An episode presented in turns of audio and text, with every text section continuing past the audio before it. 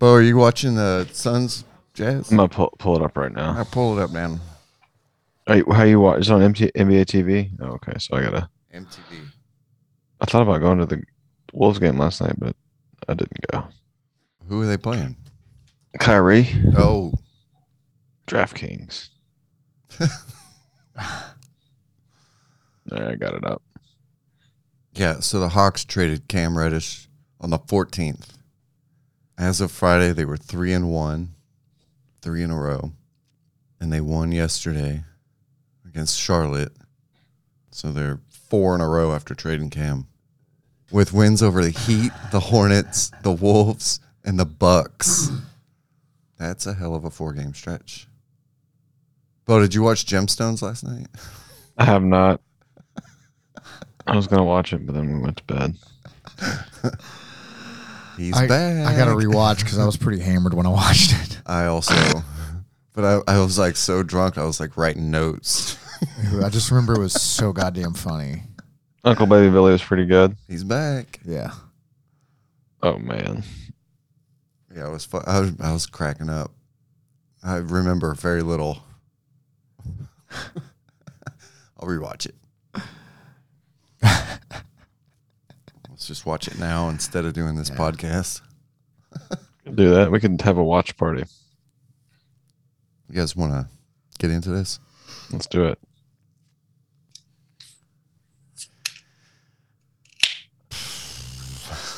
I just cracked my first beer of the night. Nice. Jeff, I'll take a beer. Why not? I'm saying, have a beer. I brought six in here just in case. Woo! You're so smart. How are my baseball cards doing? uh, collecting dust. Need you to come get those. I don't know what to do with them, dude. I'll just leave them on the carport. Out in the rain. Let the raccoons eat them. Leave them out. the. Let's put them down by the curb by the street. There you go. Put free on them. Free. All right.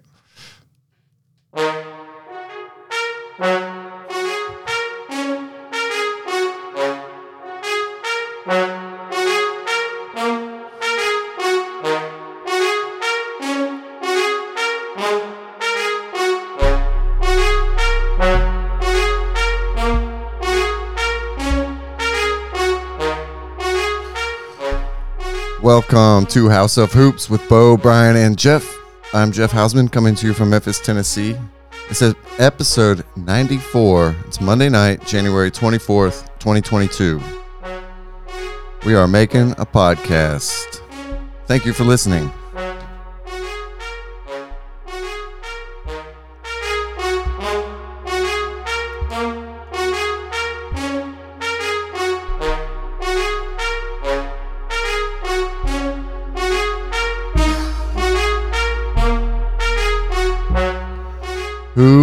Here tonight in studio across from me is Brian Clark.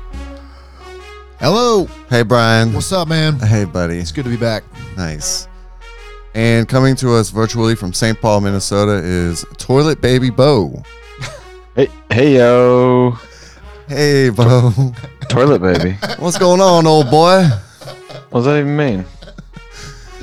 Oh, that's from the. I got it. I, I don't know what it means. A I don't know what it means yet. You're a gemstone tonight. I got you. I don't know what it means. I, I'm behind. You got to watch the gemstones. Toilet baby. Toilet Baby Bo. Thanks for being here tonight, Bo. yeah. It's week 15 in the NBA. What are we going to talk about? I don't know. Basketball? Baseball cards? What was the pick game? I don't know. We're to cover our pick game. We're to have some fun. Bullshit. Visit our website at houseofhoops.com. That's H A U S of hoops.com. There you can find all kinds of stuff to look at on your computer screen or phone screen or whatever it is. On your tablet, maybe. I don't know. Call us or text us. Leave us a message. We do accept voicemails. We play them on the air. Phone number is area code 901 300 6575. We hope you enjoyed tonight.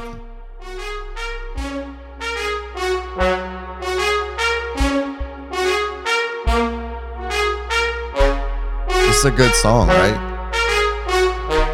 We're getting better.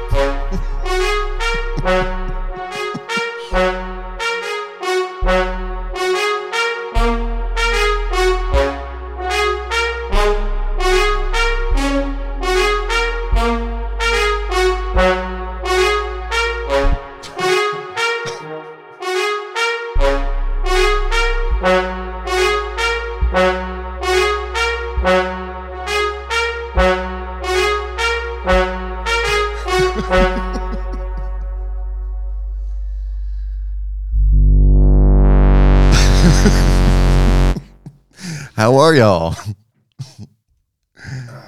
Everybody okay? Yeah. Yeah, good man. Good, good, good. Uh, uh, Bo, uh, is there anything you'd like to share with us about your week? It's about to be really cold here, but Mm-hmm. that's beside the point. Pretty normal winter week here. Did the ski lessons thing and snowboard thing with the kids Hmm. on Saturday, and uh, we watched actually watched a pretty good movie with the kids Oh, uh, on Netflix. It's called Mitchell's versus the Machines. Mitchell's versus Machine. Danny, Danny McBride's in it. It's a cartoon. It's pretty fun. Good family movie. Yeah. What is it? It's about this family who lives in Michigan, and the daughter is into, I guess she's going to film school basically. And then these, there's like a robot takeover, and it's about that basically. Like a tech company like Google, the Google equivalent, releases a new assistant, and then the assistant is this robot that tries to take over the world so it's Danny McBride and it's as the dad. Yeah. Sony Pictures animated. Okay, so Sony Pictures, they're the same people that McBride and Rogan teamed up with for a Sausage Party. Mm. So it's probably the same kind of graphics and stuff. Yeah, but it was a good family movie. It was fun. Oh, it's a family movie. Yeah. Yeah. Sausage Party, not so much. No. Netflix. Okay. All right. Well, I, I probably, I don't know. Probably won't watch that. Sounds like it's for kids. You liked it though. Well, if you're gonna watch a movie with the kids, it was about as good as it gets. You get Danny McBride, Conan's in it. Blake Griffin's in it. Fred Armisen. All right. Yeah. Okay. Good cast. Yeah. It Sounds was fun. It was Nice. fun, man. Cool. For some reason on uh their Wikipedia for this mo- movie, the last thing it says, it says uh and LGBT representation. Whatever the fuck that means. I think maybe the daughter at the end is like zooming and says that she has a girlfriend. Oh. It's possible. I, you know, They're like maybe I caught that in the back, but I, it was like one of those things that I didn't. It, at this point, it doesn't even register with me. Yeah. But looking back on, it, I think that's what she said. Oh, okay. What else you been up to? Anything? No, No. running, hanging out, Running, snowboarding. snowboarding, normal stuff. So you got like a big hill there, right? Or is it like it's not mountains? No, there's a well, there's a quite a few hills to choose from, but we we've been going. The girls have been having ski lessons about 20 minutes from our house. It's just a small hill. Oh, okay. I think it's, it can be confusing. I think when you talk about Minnesota and skiing. Oh, it's plenty cold. Yeah. Brian, what about you? Is there anything you want to share about your week? Um, nah, man, just worked a bunch. hmm Gearing up for a trip out of town this weekend. Oh, Pretty excited about. yeah. Where? What? Oh, why? Where? Um, How? going to New York City Oh, to uh to catch COVID. s- yeah. That's where they make all the good salsa. Yeah, that's that's New York. That's New York. You go in there with the intent of getting COVID. Not with the intent of getting COVID. I'm going to a uh, concert at Madison Square Garden by a band called The War on Drugs. Oh, Oh, I've heard Yeah. of them. I like these guys. They're pretty good. My wife's a big fan of them. I mean, I like them. Um, I'm not gonna. I mean, I can't like sing along with every song or anything. My wife really likes them a lot. I, I like them. So They're okay. We got tickets for the show in September when we thought surely COVID would be over in January. Mm. Yeah. Yeah, there's an end. But uh, we're st- we're gonna stick it out and go anyway. You know, hmm I mean everything's booked. Let's go. Yeah. Is the show going to happen, though? So They just postponed uh their Nashville dates. and, and Atlanta, I believe. Yeah. They're playing in Minneapolis or St. Paul actually soon. Maybe. My neighbors are going. They uh, apparently said they didn't they didn't specify. They said somebody in the crew, someone in the touring party tested positive for COVID. I don't know if that's like a family member or a band member or or you know a road crew guy. But they postponed two dates and they're going to continue testing. And they're like, as long as everything is you know, Mm. as long as everybody is okay. Uh, I think they have a they have a date in Philly. I think the night before they play New York. Mm. like, we're gonna do the Philly show, and uh, like kind of what I'm reading from like you know comments from fans of the band and stuff. Like uh, apparently, they, the thought is that they just really want to do this Madison Square Garden show. hmm I mean, because it's Madison Square Garden. hmm They're from Philly, apparently. So it's probably a big deal. Um, Kurt Vile was in the band. Kurt Vile played on like their first record, Oh, we did. so they're uh, they're Kurt Vile Mm. adjacent. Let's see. I've heard some of their stuff. Not everything, you know. Yeah, it's it's not definitely not my favorite. It's a little, but it's fine. It's it's it's, it's like epic indie rock, I guess. Yeah, like it's kind of like that big sound like we, the, what we're saying and playing about is very important actually i think i think you would like them jeff I've heard them. Yeah. I've heard, like I said, I think I've heard a couple of songs I liked. All right. they come up on a lot of you're always playing like the indie rock playlist and stuff at work and i hear them a lot Yeah, on those playlists for sure.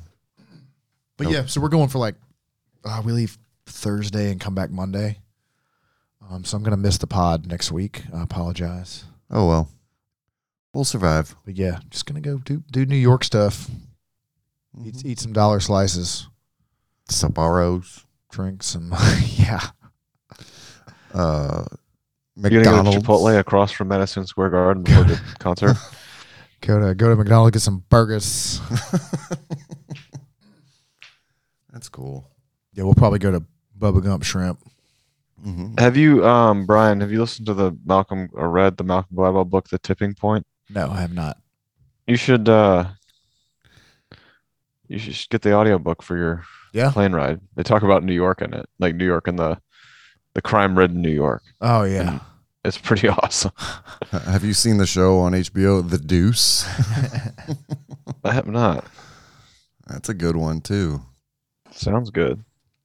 It's about the uh, bar scene and porn scene in New York in the, I guess, 70s, 60s, and 70s. Oh yeah, I think I watched yeah, I the think it's the trailer for late that. seventies. Yeah, something like that. It covers a wide span of time. It's got two, oh, what's that guy's name? Two of them? Oh, it's got two James Francos, Oh, yeah, it's Two, two, two James Franco. An evil Franco and a nice Franco. It's a pretty uh, interesting show. I got hooked on it for a while, and then it just ended. Yeah, all right.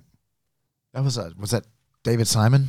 Never know what's going to happen in the deuce. Earl Watson just checked into the uh, Phoenix Utah game. Did he? Shoot some free throws. It's a close one. It's a two point game nearing the end of the third quarter. Suns Jazz. I think the Jazz are short some players though. I think both teams are short players. I think every team is short players. Is any team gonna have all their players? No, I don't think so. I don't know. I don't know why I turned around to look at the television when there's a I think it's like a habit. You want to watch wall. the television that the other person's watching. Yeah, yeah yeah Brian was just looking over his shoulder at the TV behind him when there's a TV right in front of him showing the exact same thing. Well, makes sense. And maybe it's just an old habit from the TV being right behind you. In the old days. maybe. So what else you up to, Brian? You just going to New York to Risk It All. Yeah, that's it. That's cool. Bo, you're talking about you were watching television. I watched something on Showtime. This series called Yellow Jackets. Okay. I watched them all. It's like 10, ep- 10 episodes. I've heard that's good. It's not bad. I don't have the Showtime. Oh. I'd like to get it so I can watch Tales from the Tour Bus season two. Mm-hmm, mm-hmm. I'll send you something later We'll talk about it. Yeah. you can watch all that stuff. um, yeah, it's like this high school volleyball or soccer team or something, and they get in this plane crash. Some of them survive. These girls. Uh, one of the coaches survives, sort of. And in the show, it keeps flashing back and forth from then to the present time. So it's like back in the 90s and today, basically. And, uh, you know, what they've turned into as adults after all of this trauma they've been through. Mm-hmm. And it seems kind of like a horror film sometimes. It's nuts. It's super good, though. Yeah, I've, I've, I've heard it's good. Yeah. It gets a little dark at times. A lot of unexpected twists and shit like that, you know, like, oh, I didn't see that coming. it's good though. I watched them all. They were weird. Uh, Christina Ricci, I think she's in it. Hmm. It's good though. Other than that, what have I been doing? Just hanging out, working. Just occurred to me that I haven't really done much this week. That's fine. Yeah. Is it golfing weather? Man, I hurt my arm, so I'm not golfing for a while. But today would have been perfect. It felt like it was probably mid 60s. Yeah, it did feel good today. I never You- really looked. You went to the doctor this week. Yeah, I went to the doctor. I was getting my arm checked out. What'd they say? It's I I was uh, diagnosed within about 10 minutes of the doctor yanking on my arm and shit. Uh, something called tennis elbow. Oh, I've had that. Yeah. It got bad. I don't know. I guess I need to like work out my arms or something. It got bad. It's still bad, but he gave me, you know, some stretches and some inflammatories and a little arm brace thing with an air pad on it, which is a total piece of junk, but I'm wear it anyway. So I just do what the doctor told me to do. But uh All right, Doc. yeah, the, the the golf is on hold, man. I can't do shit. I can't do a damn thing with my arm right now. And it's getting to the point where I'm like overcompensating and using my shoulder. Now my shoulder's getting sore. It's fucking getting worse. Uh, the stretching is, I can already tell it's helping. The good stretches that they gave me, but I got to get this shit right, man. Like the golf season's coming up. I got a trip planned in the summer to go golfing. I gotta get this shit under control. I gotta get back to my normal self. So, uh, what are we gonna do this week? I remember I have like vivid memories of when I was a little kid pulling up the old newspaper at the table, you know? Mm-hmm. And uh, I remember all the time going to the standings. You always want to check out the standings. As a little kid, you know. I loved looking at the standings and like thinking about the teams. We haven't done anything like that in a while, so I think we should pull up the standings and just kind of see what's going on with the league right now. There's been a little bit of a power shift in the East. The Bucks are on their way up. It's real tight in the East. Like every, all the top tier and then bottom tier of the East are really, really tight. There's going to be good teams that don't make the playoffs this year in the East. The Heat moved up to number one. That's surprising. The Nets and Bulls are right there behind them, just a half a game and a game behind. The Bucks are a game behind first. The Cavs are a game and a half out of first. Sixers two and a half games out of first. Hornets four games. And there's a little bit of a drop, eight to ten, only a half game apart. and those would be the uh, the Hornets probably okay. But those are all playing teams. I don't know, man. It's wild. The East is wild. You get Knicks, Wizards, Raptors, Celtics, Hornets, Hawks, all fighting for those last two playoff spots. It's pretty crazy, man. And it's tight. They're all very comparable, like 500 teams. Those playing games are going to be really good. Yeah, in the East, definitely. What about the playing games in the West? Are they going to be good? The West is like a, as far as the top of the standings, is like a totally different story, almost. Yeah. There's a big drop off after the Suns and Warriors, huh? Yeah. Suns winning percentage is 800. Ha! That is good. They win 800 games a year. That's what that means. Yeah. if they played a thousand games, Uh huh. they'd win 800 of them. Uh huh. They played 100 games, they'd win 80 of them. Oh yeah, yeah, yeah. I guess I guess you're right. That means if they played one game this season, they'd have an 80% chance of winning that game. Mm. Hmm. Mhm, mhm. That's pretty good odds. Bet fifty dollars to win a dollar. Bo, what do you see here? What about the West play-ins? That's kind of up for grabs because they're good teams. Lakers, Wolves. Wolves. Well, I think the Lakers, once they get Davis back, they should probably at least be able to catch. I don't know. Maybe they could stay in the seventh seed. That's probably their destiny as a seventh seed. You know the Mavs have been good. They're sitting in fifth place now. Eight, Jason Kidd's a good coach, right? yeah, eight and two in the last ten. That's that's the real deal. Mm-hmm. Pretty That's uh good. that's an 800 record. They beat the Grizzlies three fucking times this week or this year. what? This week it feels like. They played them last week and this week and beat the Grizzlies. The Mavs have the Grizzlies number, and these aren't even like close games. It was 112 85 the f- last week, 91 104 this week. The Mavs have the Grizzlies number. Not good. Yeah, but I mean we don't, you know, Grizzlies don't have their whole team. But then the Mavs go out and they like lose to the Knicks. They lose to the Suns. I mean, I don't know. I don't know if they're really that good. They beat the Warriors a couple weeks ago. I don't know. What are the Mavs doing? They just like slow the game down. People aren't scoring 100 points on them very often. I feel like Jeff Hausman's the coach of the Mavs. They're slowing Slow it it down. They're Play defense. Yeah, it's burn some clock.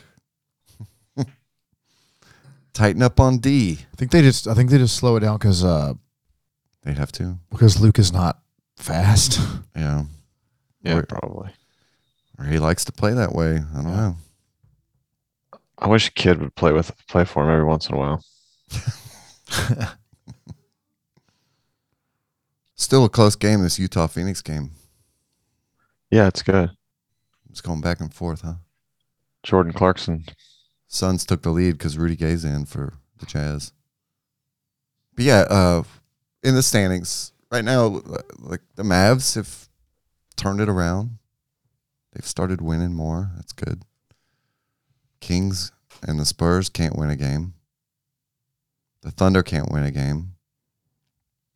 The Rockets are not good. Thunder don't want to win a game. Why don't they just play John Wall? It's so fucking weird. Who cares? Just have him come in off the bench or something. I know it doesn't doesn't make any sense. He's a distributor. He would help with the young guys' development. I would think. It's so, it's so bizarre. I don't think he would hamper anybody's development. I think he would help. Yeah. They're play if you're gonna play Eric Gordon, why don't you play John Wall? Like Jalen Green can't fucking shoot anyway. He's he's like a five year project. It's just so fucking weird. I don't know. I don't get it. Well, it's not like even if they I still think not that John Wall would would make them a 500 basketball team, but let's say he did. I don't think that's the worst thing. I believe that he thinks he could help develop and help the team. I think he's on board with that. I don't think tanking is good, man. Nah. I think uh, all of us recognize the danger of tanking, losing cultures. It's one thing to go for like maybe one season based on some extraneous circumstances, but to do it over and over again, like the Thunder and the like it. Rockets clearly are. I don't like it. And the Kings, the Kings have quietly been tanking for about 12 years. I'm just glad that my kids have never seen the Ki- Kings make the playoffs. Grizzlies are holding up fairly well. Holding that top. Oh, Top one more tier. thing about the Rockets. Mhm. It really, I'm really glad that they ended up trading Chris Paul for for Westbrook for John Wall. That worked out for him. Yeah. You know, and Chris Paul's contract so bad. I, who says no? Why don't Why didn't the Suns just trade Chris Paul to Philly for Ben Simmons? Right? Ben Simmons. I've been seeing these funny reports that the Philly's trying to get James Harden for Ben Simmons. Like, why the fuck would Brooklyn do that? There's only 17 days until the NBA trade deadline. I think a lot's going to happen. You'll be under pressure to get that Monday podcast out by at least Thursday at 2 p.m. Hey man, sometimes things happen. It's life. No, I'm just I'm just fucking with you, Jeff. I try not to make this feel like work.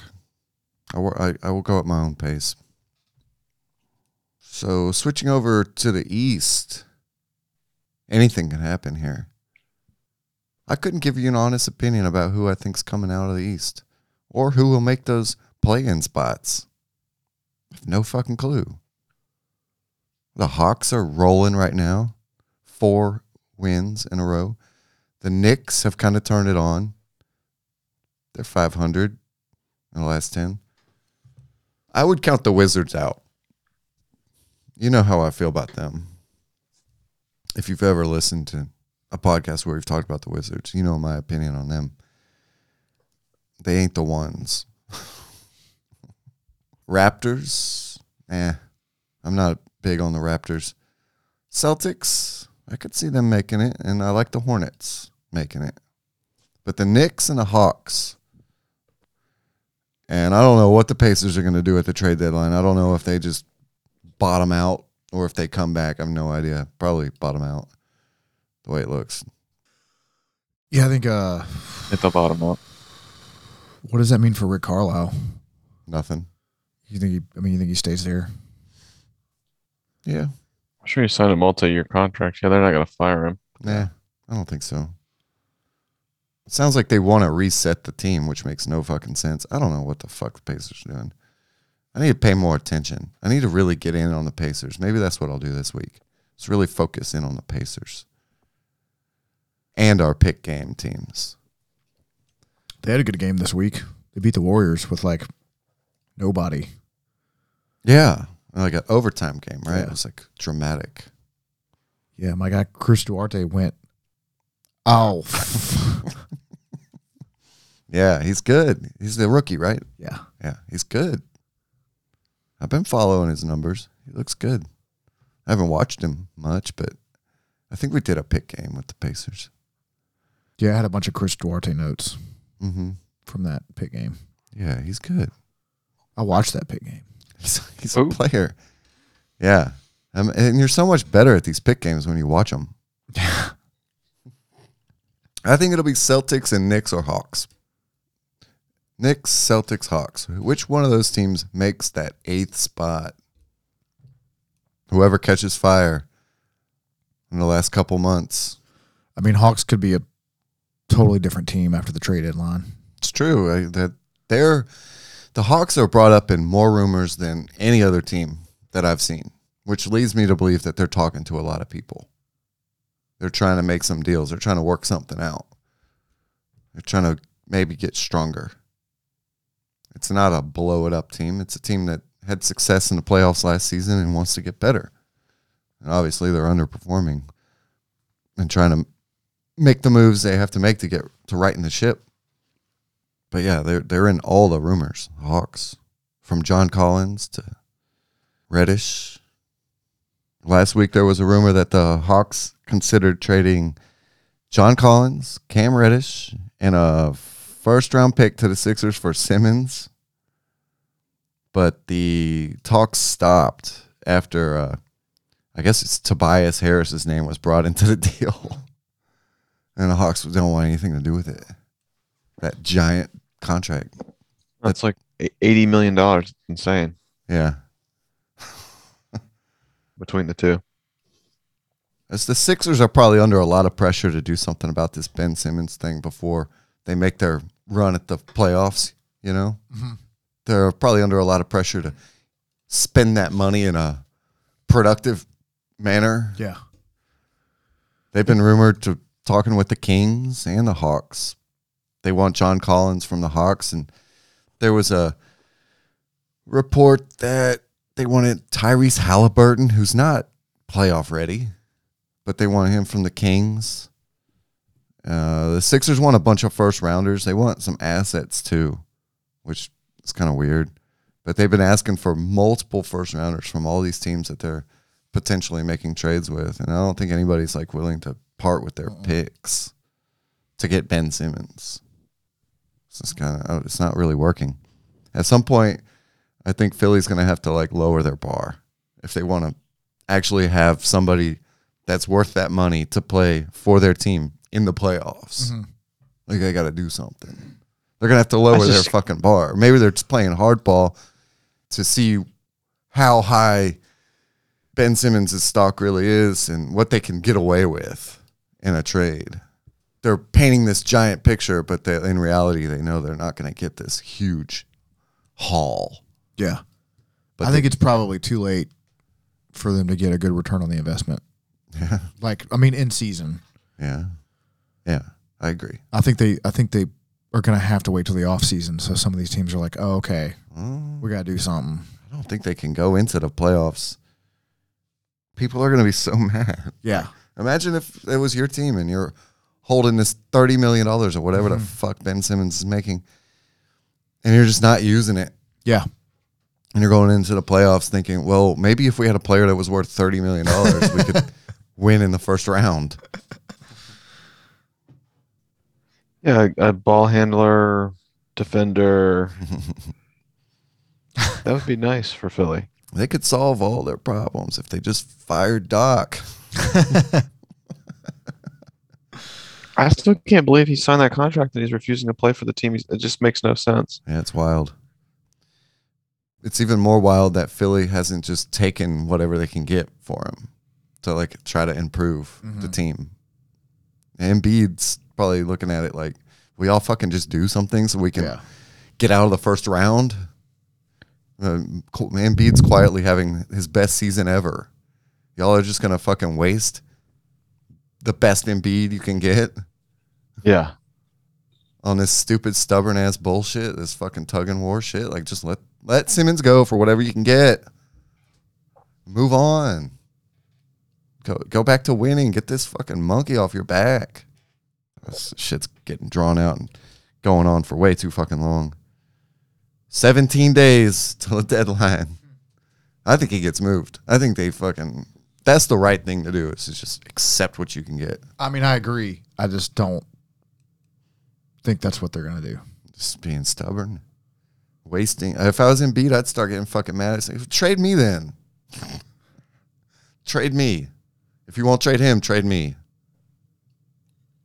Wasting my fucking time with this bullshit. Don't waste Motherfucking my time. motherfucking time. Don't waste my motherfucking time! It's one of my favorite scenes from Heat. Al Pacino's shaking down this.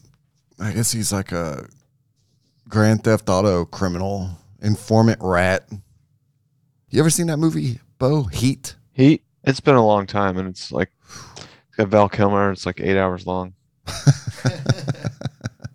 love that movie. It's my favorite movie to put on when I get home after a long night. Just glaze over and stare at it. It's on. It's on that list of movies that if you're flipping through channels and it's on, you're just like, oh, well, this is what I'm doing for two hours. I go watch Yeah. it. Put- Well, I'll watch put it on Heat for and the- play on my The phone. kids. Do what, Bo? I'll put it on for the kids. Maybe when I get a little older. Today's the day you learn how to be a bank robber.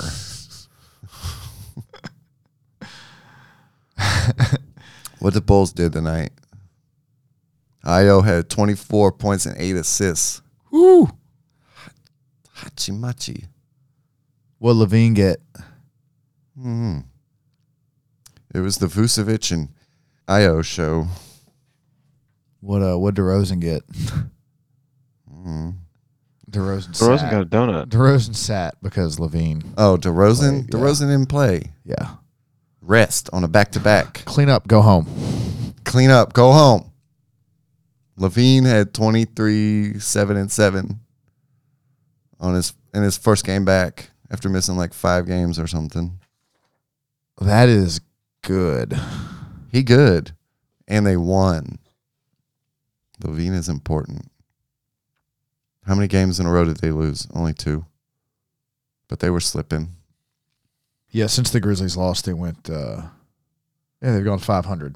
Well, shit, they lost 2 games before the Grizzlies game. Yeah. So that was 3. Three three games before the Grizzlies game. Okay. Yeah, they lost 3 then. Then lost the Grizzlies and then beat the Cavaliers, which that's that's a good win. Mhm. Uh, lost the Bucks. Not a bad loss. No. Lost the Magic 114 to 95. That is a bad Yeah. loss. And then LaVine comes back the next game. And uh, and yeah, and they beat the Thunder by one point. I'm good to go. Yeah. He lost to the Mav Magic. I'm good. I'm good. Let's play. I told you you shouldn't have held me out one extra game. Did you see Jalen Suggs fucking crammed one Mm. on DeRozan? I didn't even realize he was back to playing. Suggs. Yeah. Nice. Yeah, he and, and he had like a 360 dunk too. Hmm. Bo, what are you thinking? Um, I think I got rid of my standings, did I? Brian, what do you think? I also xed out of the standings. Oh my. All right, we better just move on then. Fucking one tab having I mean, motherfucker. I'll pull it back up. Well, my computer only lets me have two tabs. Listen, I think we should move on. Bo, was there anything in the news this week that caught your eye? The the Westbrook for Wall rumors Mm, from the Lakers. I that don't ain't know who- happening. yeah, I guess the Lakers are just kind of in desperation mode. It feels like, but that it's not nothing. Are It's they? not anything new. Are they? Or is that just the media's portrayal of the Lakers? Probably the media's portrayal. I don't think that if you took a poll on that team, they would actually admit to that, that they're in shambles. I don't think they think they are. I think they still think they can win in the playoffs. They're probably just realizing that they have a lot of work to do still. yeah, they still got a gel. they're still gelling halfway through the season. I think they realize that there's trouble, but I don't think they're giving up. Just doesn't seem right. Yeah. Damn, he just airballed that free throw. Bambo. Well, Grayson Allen fouled Caruso and broke his wrist. Mm-hmm. He's going for the ball.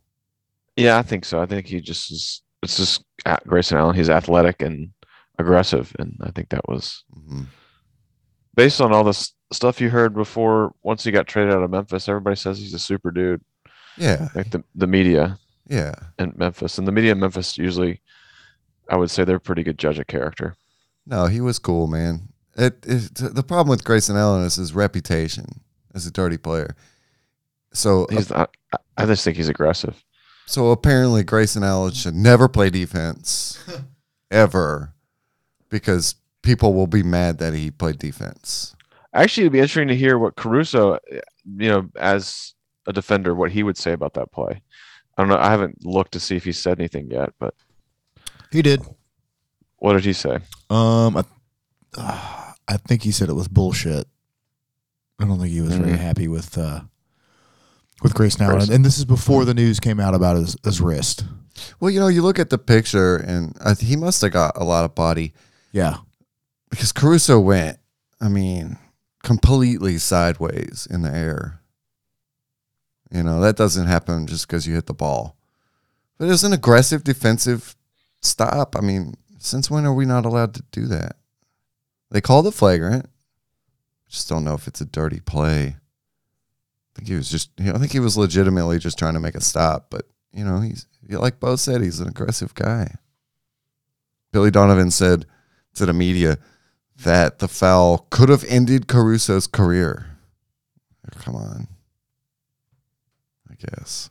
Well, it could have, yeah. I mean, but any any play could have. And I'm Mhm. not trying to defend Grayson. I just think after watching him play basketball with the Grizzlies, I just feel like that he's just athletic and aggressive, and I think that's what it was. I don't think he. I really, really don't think he wanted to hurt Caruso. Yeah. You wouldn't think. He's just a tough basketball player, man. Grayson. He wants to win. Yeah. He's getting a lot of fucking heat though. Grayson. Hopefully he's not reading any of it. I don't think he would. He doesn't strike me as the kind of guy that would care. Mm-hmm. Caruso's having surgery and he's out for probably two and a half months, something like that. Till the playoffs. Caruso said, Dude just grabbed me out of the air. Kind of bullshit. I don't know what else you can do about it. Like Grayson didn't help himself giggling after receiving the flagrant two and being ejected. That doesn't help him. No. doesn't help people's opinion of him, which I'm sure he gives zero fucks about opinions about him. And Thomas can't get the long rebound. Oh, Don't. Sumu got it. Finds Caruso. Oh, great foul. Going to the floor for Caruso. Come on now. Come on now. Todd Campbell. A lot of boos Immediately out to check on Alex Caruso, the second-year athletic trainer for in Milwaukee. Oh, man, I hope he's all right. That looked that looked really bad. That was so. This is the play. He swiped across his arms. I don't know. Maybe there was no reason for him to come after him with his You- other Before arm also. Yeah. Yeah, it looked like like one hand was going for the ball, and the other hand His- like was making contact. yeah, he probably didn't need to swipe with the uh, following arm. Watch, watch his watch his arm. He's going to pull it down. See how he's pulling it down and now doing like it's almost like an in-air hip toss. Come on, man. Come on, man. See, man. watch. Watch his see his left arm. Now watch. See how he pulls him. Yep. Come on, man. No, let me. No, gosh, that Come on, man. spill. Come on, man. yeah. He was going for the ball, but he did some extra shit. Oh well. Yeah, and then uh so Caruso goes down and then LaVine comes back. Yeah, LaVine is back. He played tonight. Mm-hmm. Balling out and they win. Who won the Phoenix uh Utah game? I missed the end. Phoenix. Dennis Scott grabbed CP3 for the interv- interview at the end. Oh, okay. NBA TV interview. Phoenix outscored Utah by eight points in the fourth quarter to win it. There you go. Chris Paul, man, he was he played 40 minutes, 27 points, he had seven turnovers, Mm. 14 assists, nine rebounds, 10 to 17 from the floor, four for seven for three. Okay. First team all league Chris Paul. MVP Chris Paul. I think Giannis is the MVP. What? Who's the MVP so far in the season? Brian, who's the MVP? I mean, the numbers bear out Jokic. Yeah. It's the usual suspects. I think Embiid can be in that conversation. Yeah. Embiid's become a better passer this season. Like Jokic, I think he's taken a page off of Jokic's notes. Jokic is so ridiculous. hmm Big and slow. There's an interesting bit of news this week. What's up? Uh, you guys familiar with a former NBA player named John Stockton? Oh, Do we want to talk about this? well, he's a nut. I don't know if I want to talk about it or not. I don't really care. You can talk about whatever you want. Bo, did, Bo, did you see any of this? Yeah. Do you want me to read the quote or you want to read it? Oh, oh, I wanna, I wanna read it. Okay. John Stockton is a, is a Gonzaga alum.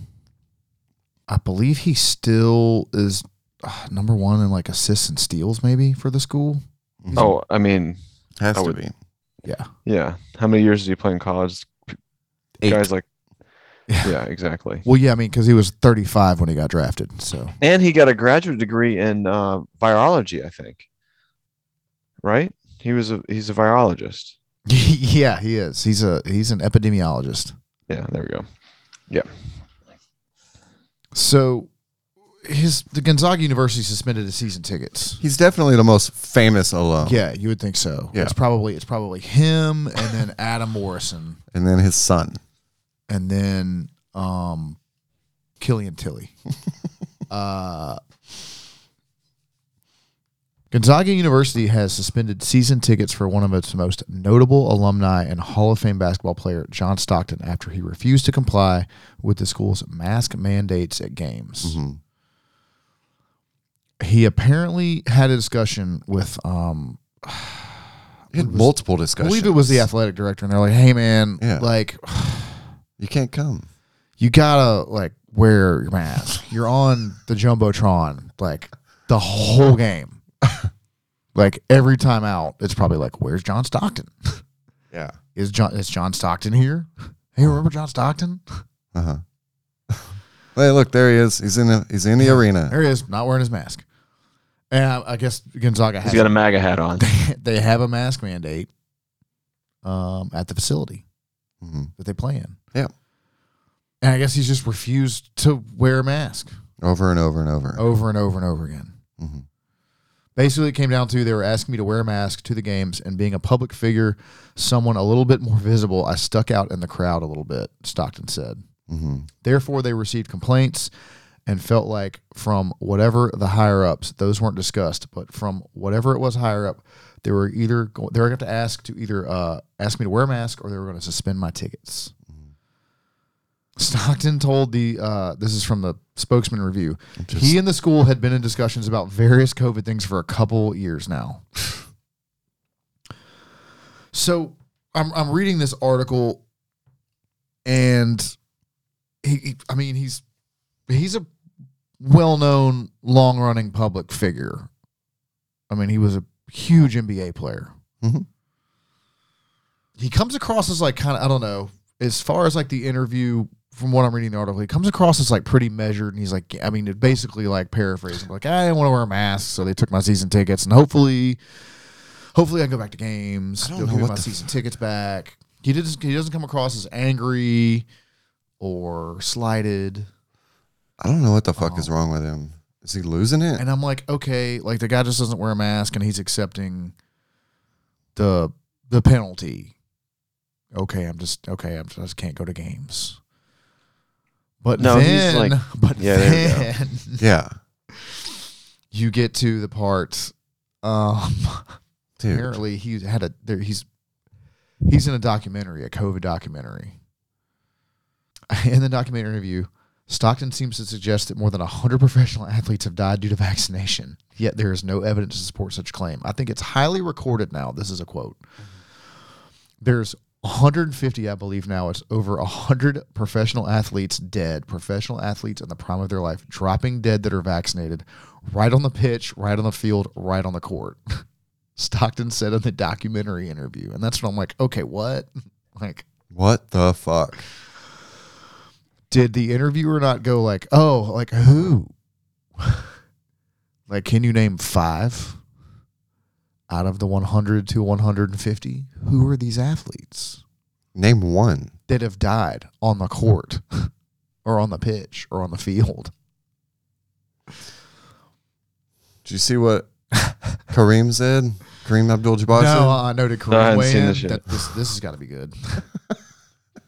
Kareem said, I think statements like that make the public look upon athletes basically as dumb jocks for trying to explain away something that is obviously a pandemic. He said uh, in a CNN interview, it's not based on reality or facts.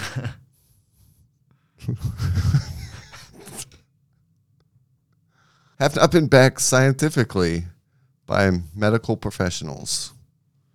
See, Stockton, what is his deal, dude? Like everybody's like, "Come on, man, why are Yeah. you doing this? Like, what the fuck?" Is, 100 to 150 professional athletes. That's like like that's wackadoodle. Like He's not where are you stupid. getting? Where are you hearing that? it's like batshit crazy. That's what uh, uh, Deadlift Shrimp said is bat batshit crazy.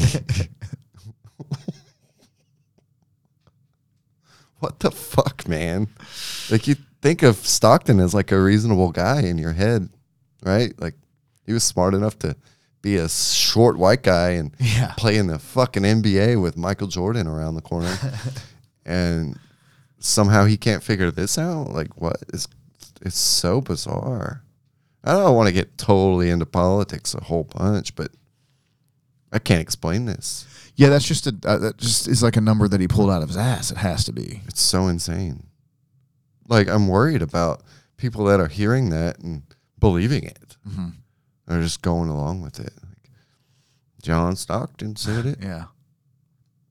Don't make no sense. Oh, that was yeah. I mean, because I started reading the article and I was like, okay, he's not throwing Gonzaga under the bus. He's going, "Ah, I don't want to. They have a mask mandate in the arena. I don't want to wear a mask. Not going to wear a mask, so I can't go to the games. Maybe Uh-oh. one day I'll get to go to games again. oh, and so many people are And then you and then you get to the quote. and so many people are like, why does he have to wear a mask there and nowhere else? It's like it's just a private university. They Yeah. can do whatever they want. they can they can make their own rules. Just like any business, Uh huh. Yeah. you probably got to show up in a shirt and shoes as well. Yeah. It's mind boggling. So they've just totally taken his tickets away, huh? Yeah. He'll just be on the wrong side of this shit. Most people are probably just going to disconnect from the guy, you know? You're on your own, buddy. Mhm. Bo, what is this? Is this just disinformation? What is this? Oh, wh- why is John Stockton doing this and like Yeah. taking this stance? Yeah. Uh, there's a large segment of the population in the United States and around the world that believes that these COVID 19 vaccines are experimental and that COVID 19 is 99% survivable. So he just falls into that category. What, for whatever reason, this just this jives with him. Hmm. It jives. This sort of stuff jives with a lot of people you know, you start questioning medicine, you start going down a really weird rabbit hole. It's kind of like the home birth community. Hmm You know, they think that Western medicine is, you know, made is put women in a predicament where they, you know, get C sections more often than they would otherwise. But if you look at the history of childbirth throughout recorded history, it's horrific. Women died all the time in childbirth, and so did babies. hmm And if you want to, you want everybody to be safe, you just do a C-section, and it sucks. But the alternative is way worse. Hmm.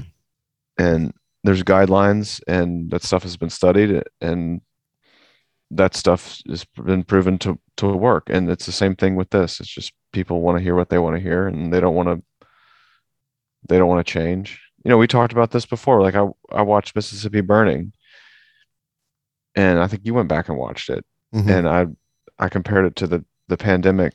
You know, people didn't want to change. They didn't want to accept that the world has changed. hmm and so they dug in and it's the same it's the same thing people just don't like change and they want to make it sound like it's some liberal conspiracy to control them it's unfortunate Yeah, I guess so.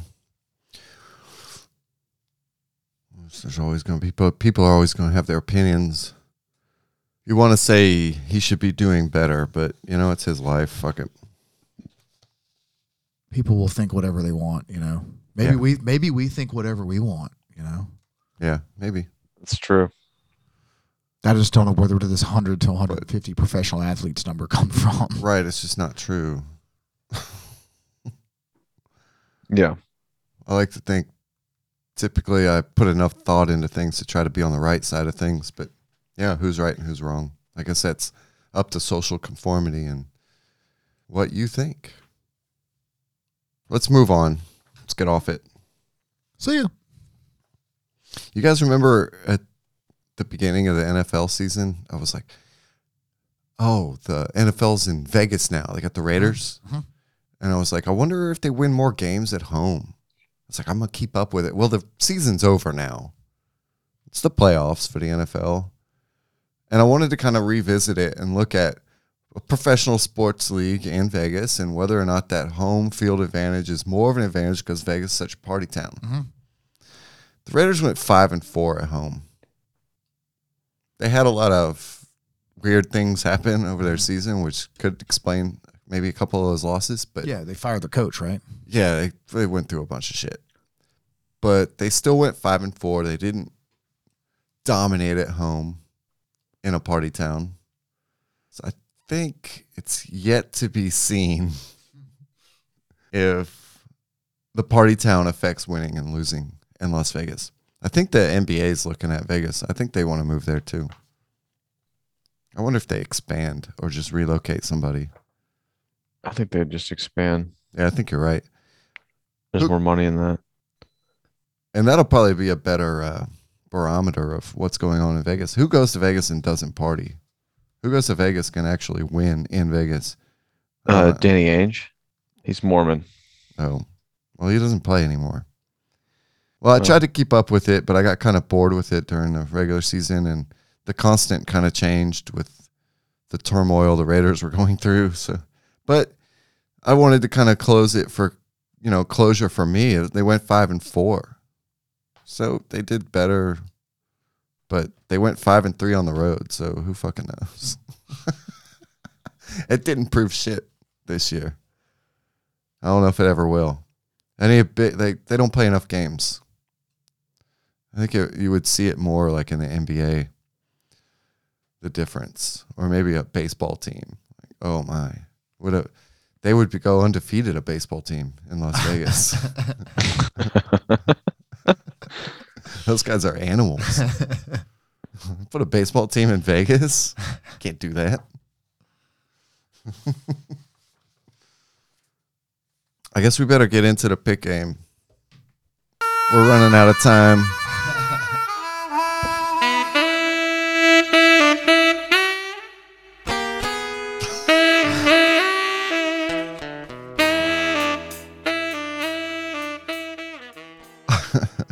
Bo, if I remember right, it was a Tuesday night game, yeah January 18th, 2022, Madison Square Garden, New York, New York. It's New York City. Hey, oh. I was ex- I was excited to watch it. Did anybody else uh, watch it or get excited to watch it? yeah Yeah, yeah I know you liked it. It was the Timberwolves. I did like it pat bev played Yeah, he did. culture changer Culture changer. Yeah, Pat Bev was all over the place in this game. No, he's as much as I make fun of the Minnesota media saying he was a steal of a trade. Mhm. He he has Pat Beverley combined with the emergence of Vanderbilt and Nowell Mhm. I, Nowell's been and good. Naz Reid. Naz Reid off the bench. He's a solid backup center. He's been okay. He'd be better than Hamed Haddadi or Jake Tsakalidis. Let's put it that way. I agree with that.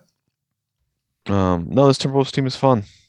Yeah, the Timberwolves were 22 and 22, visiting the New York Knicks 22 and 23 on the season. Mm-hmm. Brian, Yes, Jeff. did you watch any basketball last week? Did you watch this game?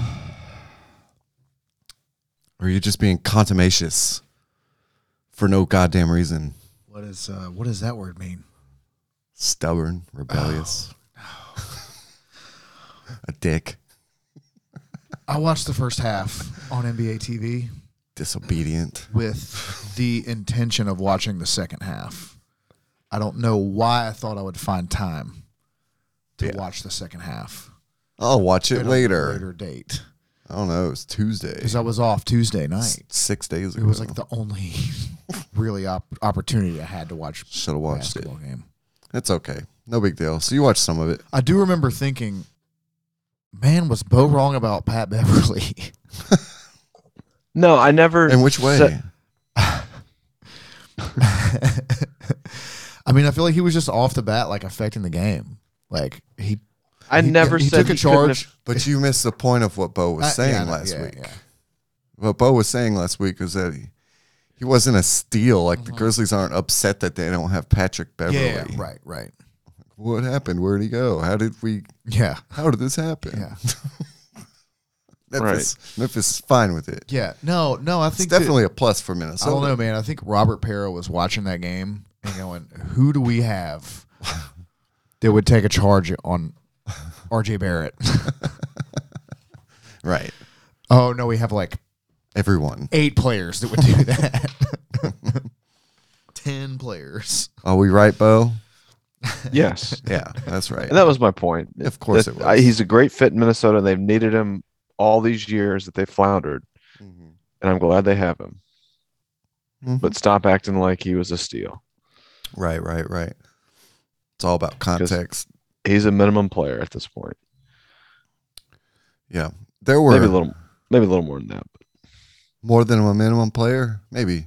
He might play himself into a bigger contract, actually, in Minnesota, yeah, with he- Minnesota will give it to him. because he's proven that he is effective. You know, some fucking And I will say this: big market might come throwing money at him.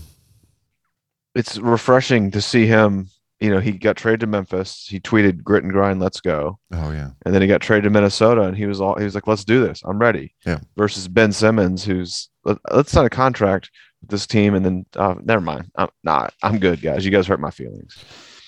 Well, Beverley is adaptive. Yeah, he wants to play. He's going to roll with it. He's like, all right, I'm on this team now. Yeah. No, he's gonna he's gonna play unless he's suspended He was the guy, For- unless he's suspended, for shoving Chris Paul unless he's a in his dick. last postseason game of 2021.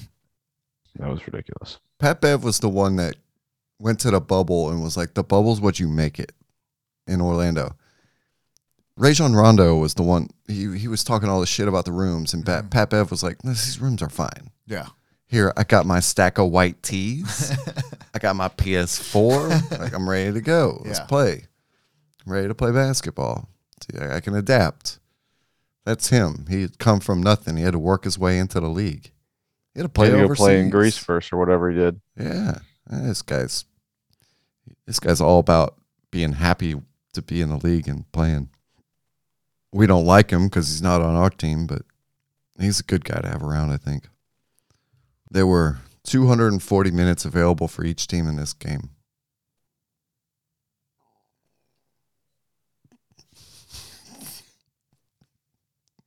Bo, what broadcast did you watch?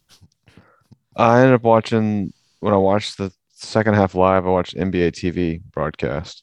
Oh, really? That's the one I could get. Who was on it? You know, I don't even know who they were. Greg Anthony or something?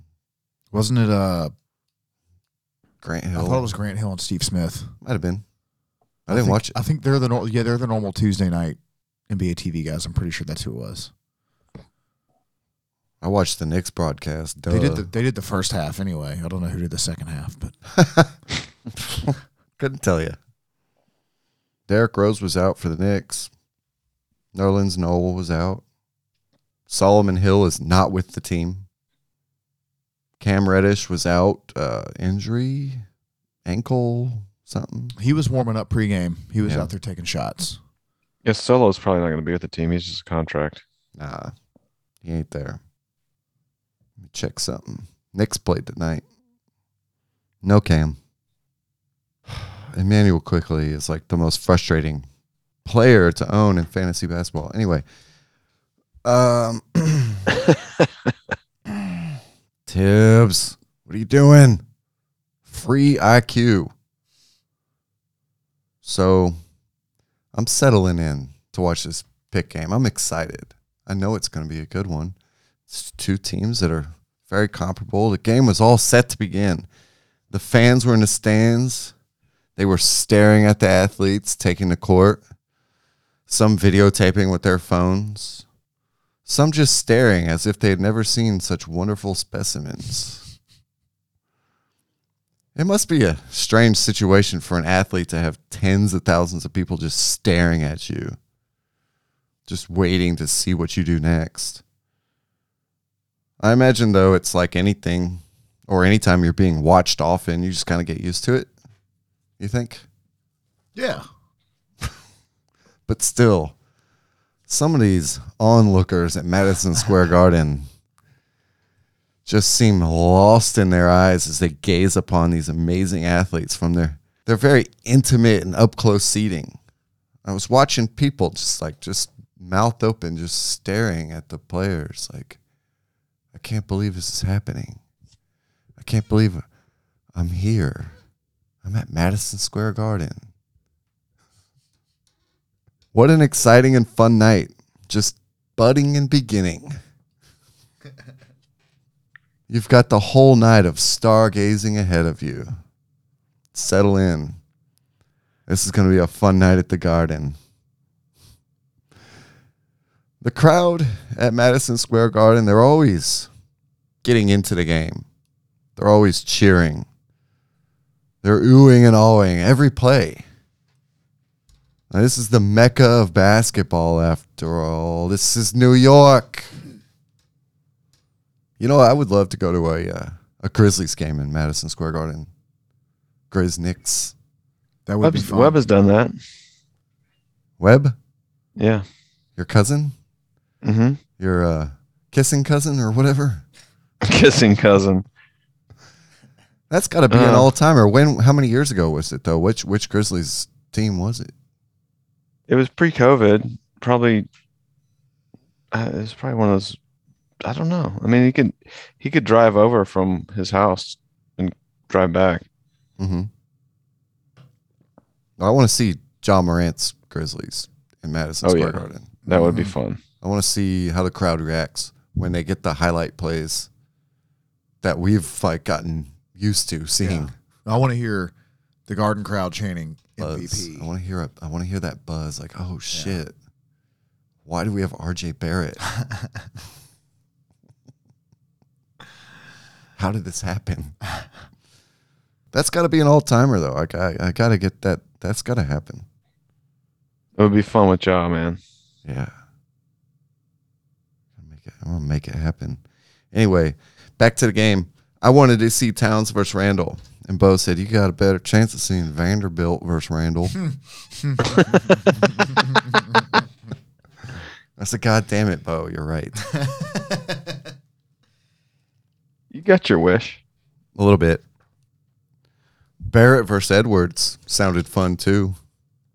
And that we got a lot of. Both teams came out playing really well, lots of energy. The beginning of the game was electric. It was a fun start. It seemed like uh, Mitchell Robinson was on Cat to begin the game. They were, those were the centers. Vanderbilt on Randle. Those were the forwards. That was fun though. Robinson and Cat. That was fun Robinson only had one personal foul in the first quarter, in the first quarter. and Taj had one personal foul in the first quarter. Okay. What does that mean? It just means I'm just a little foreshadowing. Oh, okay. Towns was looking nice at the beginning, Bo. He had a good first quarter. Yeah, he was rolling. He was excited to be playing, I think, in uh, He played all 12 minutes. MSG. Uh, halfway through the first quarter, Tibbs got a tech. He was riding the officials right away. Probably should have just gone ahead and got himself ejected. The Knicks fans are are uh, rooting for Tibbs to get ejected. they want this Knicks team to be waking up somehow, and they want to see what they have in their uh, assistant coaching. Clyde Frazier, we know him, we love him. He said it felt like a playoff atmosphere. I think so. Yeah. One thing that caught my eye was Evan Fournier. He's really uh, working on that Nick Calathes look, ain't he? He is. He's really getting there fast. But boy, did he have a good His- game. I was gonna say his game don't look like Nick Ooh, no, it does not. It looks like Nick Calathes in NBA Live, where you're forcing him to be the best player on the court. I was really enjoying the game in the first quarter. These guys were all playing really hard. I felt like. How many masks do you think, like on average, per game, does uh, Tom Thibodeau go through? You think it's like uh, 35 masks? That thing is stretched out. I think I looked over at one point. He was like chewing on it. He's eating it. Out of hunger or frustration? Is frustration eating? Both. I imagine. I think he's angry and hangry. I imagine he's just spitting all over the inside of those fucking things, ripping them off to yell, just ripping the ear loops right off. If it's 35 masks, are we going over or under? I'm gonna say under. Just it's a lot of waste.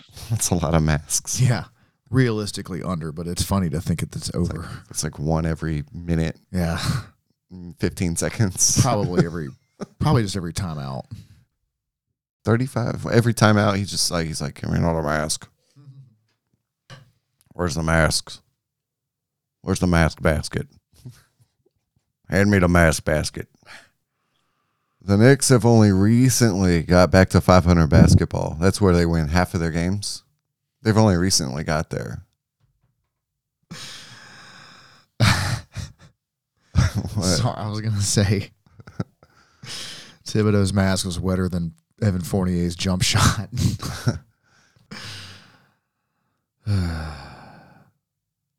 before this game, that week before this game, the Knicks had beaten the Mavs, lost to the Hornets, beat the Hawks, and beat the Spurs. So they're they're on their way back, I think the Knicks are. I think they're waking up. Only recently getting back to 500. Coach Thibodeau has explained to the media that the Knicks can't be satisfied with simply evening out their record. He said, The way I look at it is, are we playing good basketball? We've got to stack our days. I hope we're not satisfied with just 500. There's a long way to go. We've got to keep fighting. We can't feel good about ourselves. It doesn't end. It's game after game after game. And we have to have that mentality basically what he's saying is they have to keep going. You can't be satisfied with just getting to 500.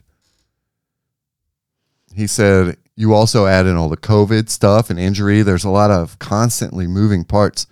So everybody has to be able to adapt really fast. You might be out of the rotation and the next day you could be starting. You have to be ready. There can't be any excuses.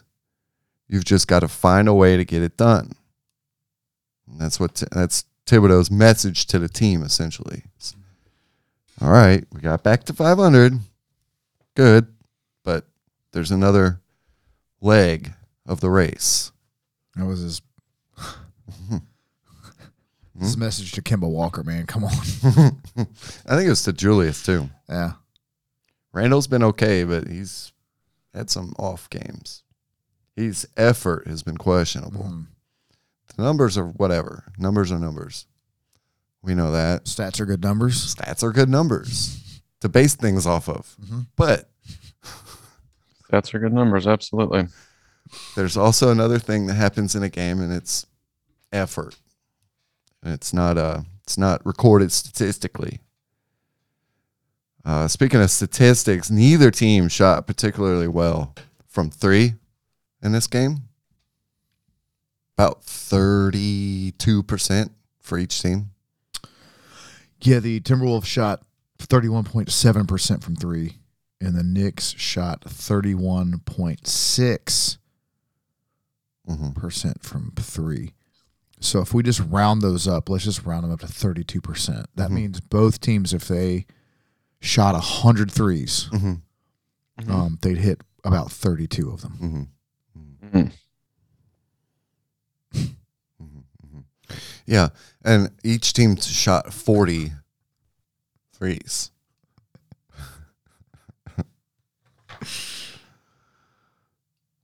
I thought that was uh, pretty interesting. That's a low percentage. It's not going to get you a win.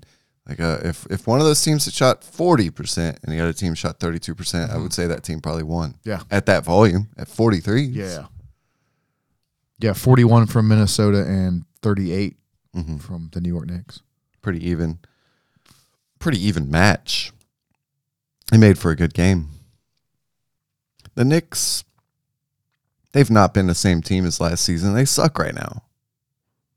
And not having D Rose, I think that's part of it, I guess. Like he's like the leader, maybe, of that team. Leader of that squad, you know? He's the vet. Him and Randle. He was I think Rose is like an energy and effort guy. Mm-hmm. He's the guy out there like setting the tone for energy and effort. He has rejoined the team though. Yeah, I think those players love Derrick Rose. I think so. I think the Knicks players love him. Like he's the guy. He's the dude.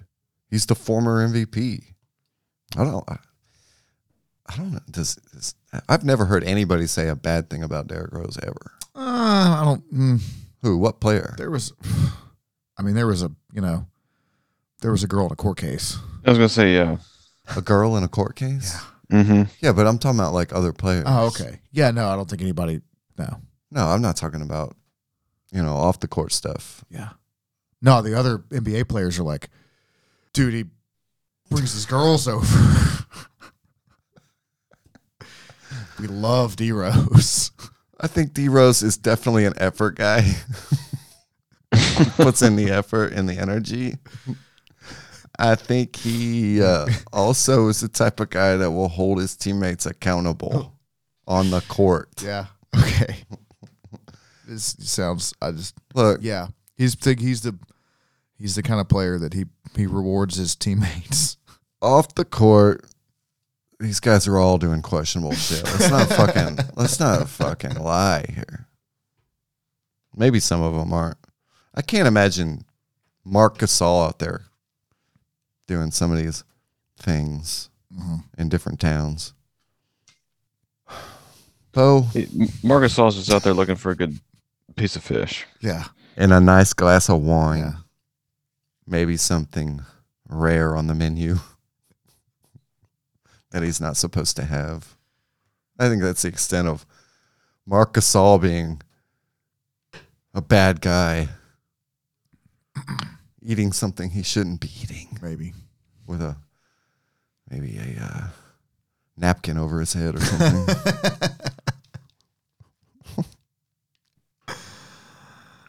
but what do you think? What was your uh, what, what, do you, what do you got? What do you got on this game? Surprisingly, the Wolves won. I think that's that's one thing. It was surprising to you. Y- Yeah, I mean these. I think these teams are are pretty even. What was surprising?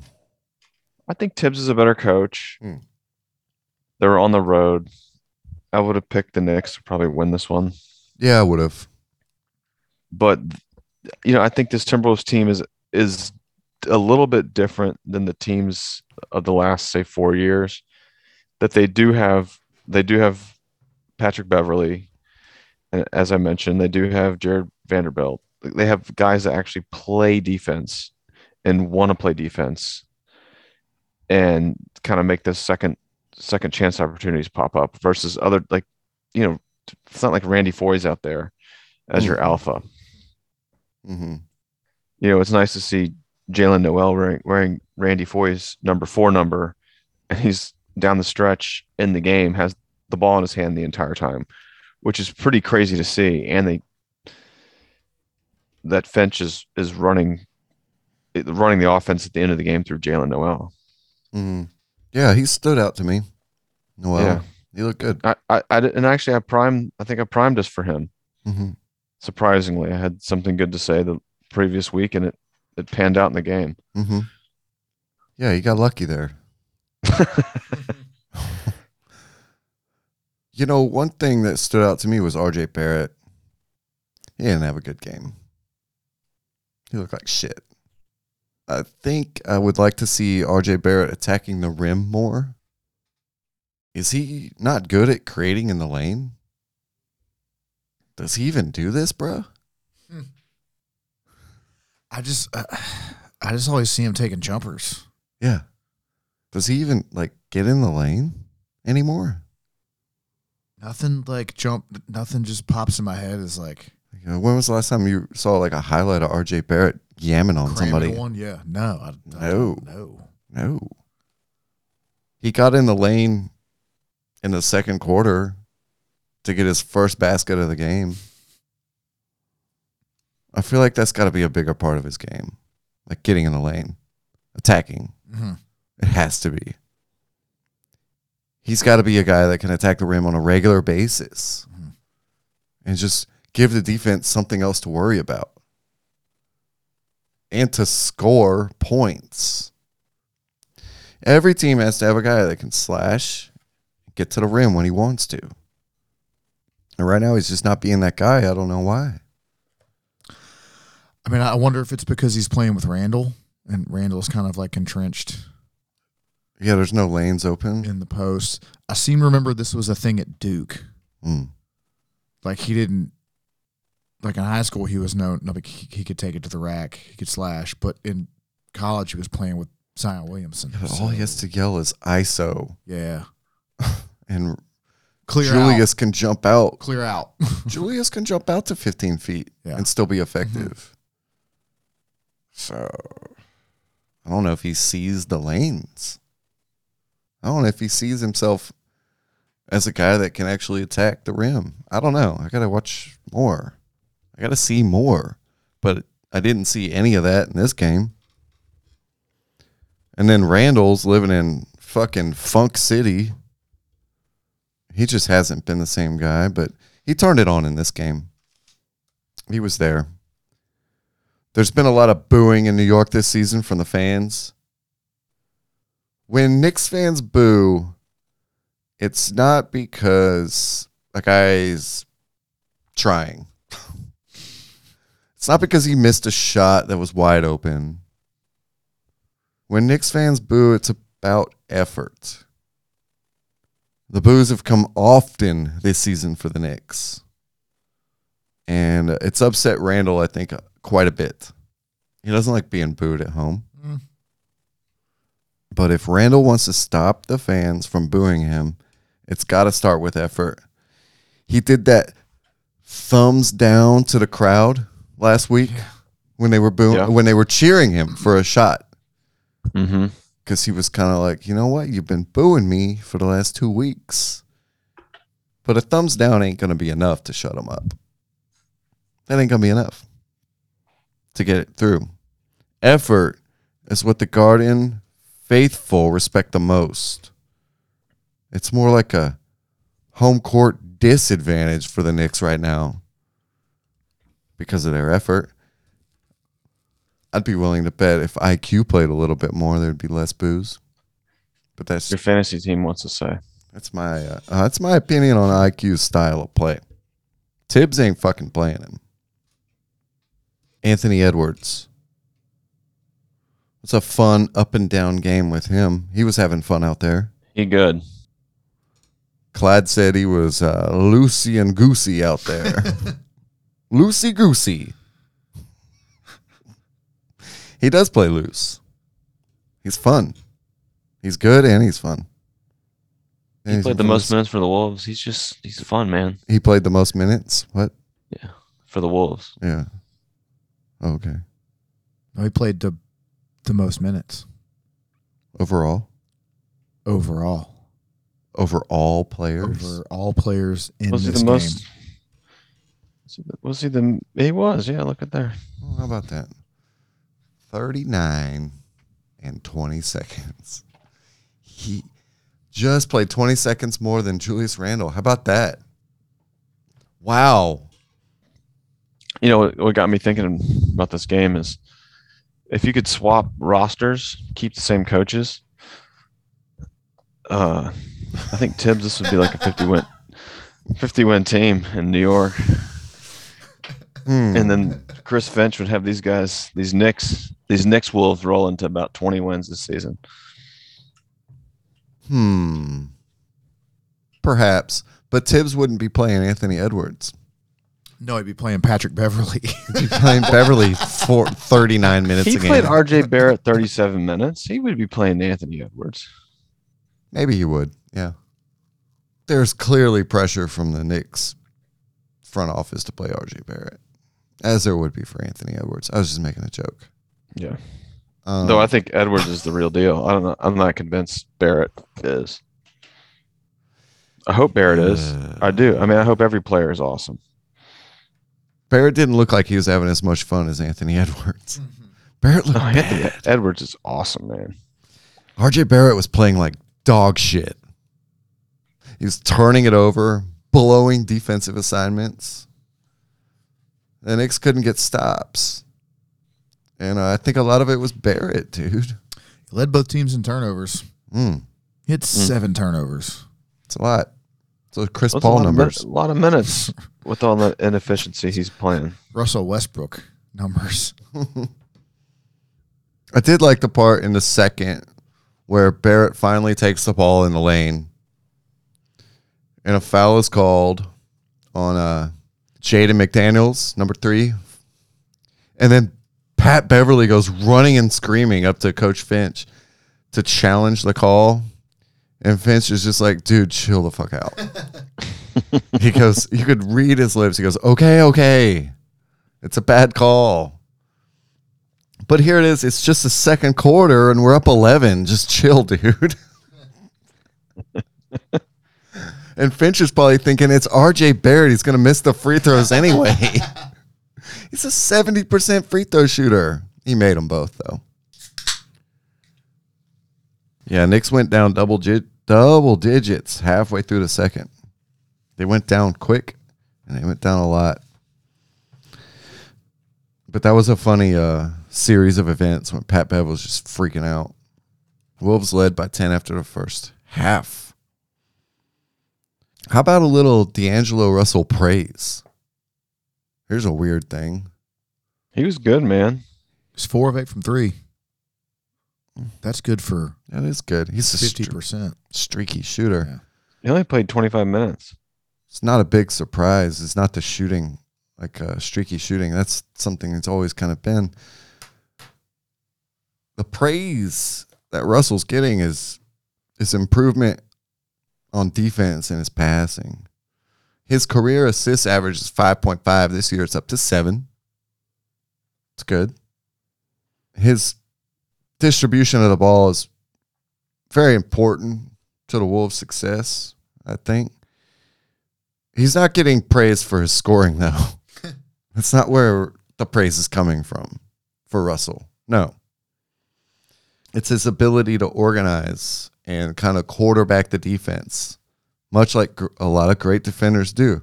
He's making good passes on offense and he's becoming a more well rounded player. He's getting guys into position on defense. That's something that I wouldn't have expected to see from him.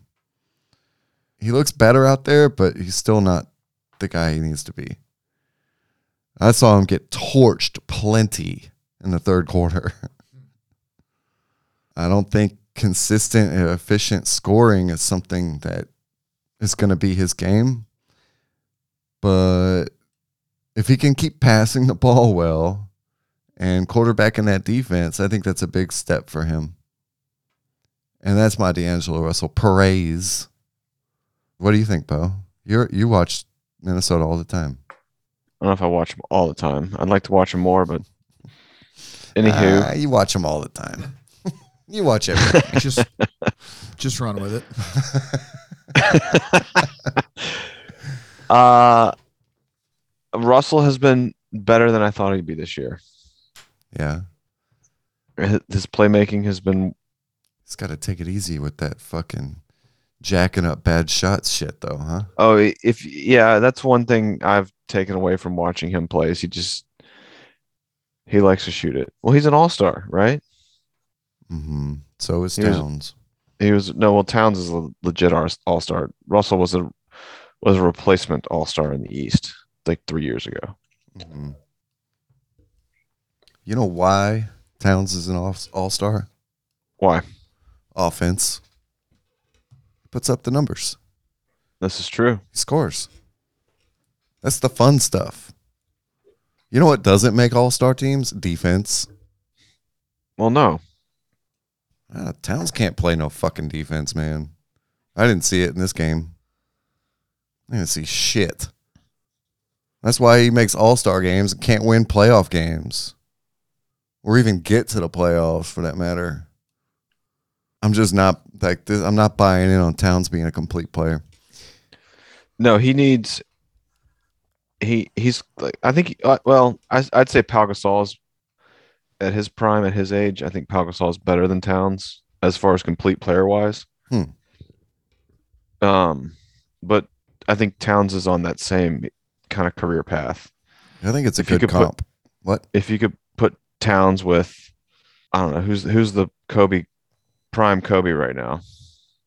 Donovan Mitchell. Yeah, I don't know. Yeah, Um, Anthony Edwards. Devin Book. Anthony Yeah. Edwards. It's Anthony Edwards. Devin Booker, maybe. yeah. If you could, yeah, maybe actually maybe that they would do a Towns for Ayton swap. Yeah, maybe. I wouldn't. Not if I'm Phoenix. I want that defense. Yeah. Yeah. I don't know. Phoenix may not have a choice though. They're not going to pay Ayton. They're gonna pay eight. Yeah, they're just gonna make themselves look bad doing it. Phoenix. Sounds like Mhm. it's, it's like they're trying to lower his value. Yeah. It's the weirdest year for him. He's so good last year, and now Ayton's like, eh. It's like, Monty, hold him out. let's fuck with his head. let's let's uh, produce some bogus COVID positive tests to throw him off his rhythm. Dude, I'm watching. Let's go get Huh? what? let's go get Bismack Biyombo. Yeah. what the fuck, dude? He good. It's insane.